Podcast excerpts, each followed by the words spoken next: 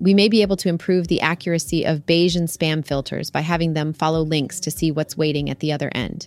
Richard Jowsey of Death2Spam now does this in borderline cases and reports that it works well. Why only do it in borderline cases, and why only do it once?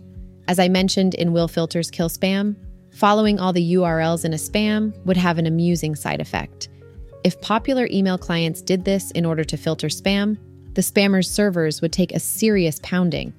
The more I think about this, the better an idea it seems. This isn't just amusing. It would be hard to imagine a more perfectly targeted counterattack on spammers.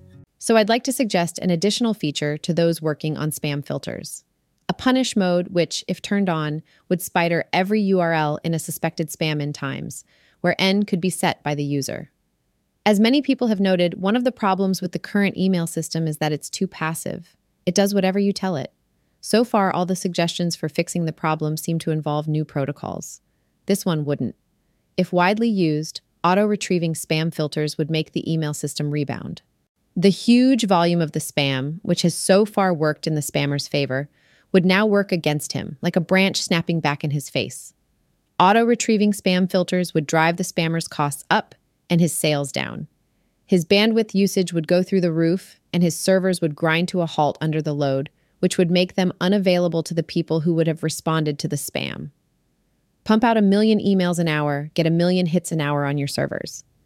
We would want to ensure that this is only done to suspected spams. As a rule, any URL sent to millions of people is likely to be a spam URL, so submitting every HTTP request in every email would work fine nearly all the time. But there are a few cases where this isn't true. The URLs at the bottom of mails sent from free email services like Yahoo Mail and Hotmail, for example.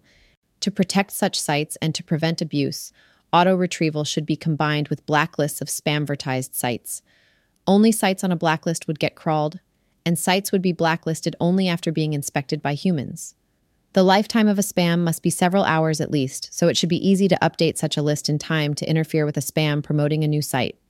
High volume auto retrieval would only be practical for users on high bandwidth connections, but there are enough of those to cause spammers serious trouble.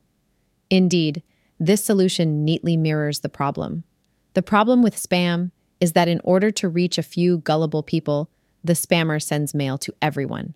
The non gullible recipients are merely collateral damage, but the non gullible majority won't stop getting spam until they can stop or threaten to stop the gullible from responding to it. Auto retrieving spam filters offer them a way to do this. Would that kill spam? Not quite. The biggest spammers could probably protect their servers against auto retrieving filters.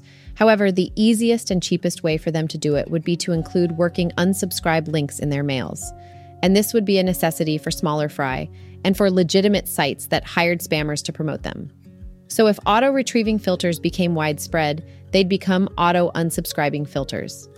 In this scenario, spam would, like OS crashes, viruses, and pop ups, become one of those plagues that only afflict people who don't bother to use the right software.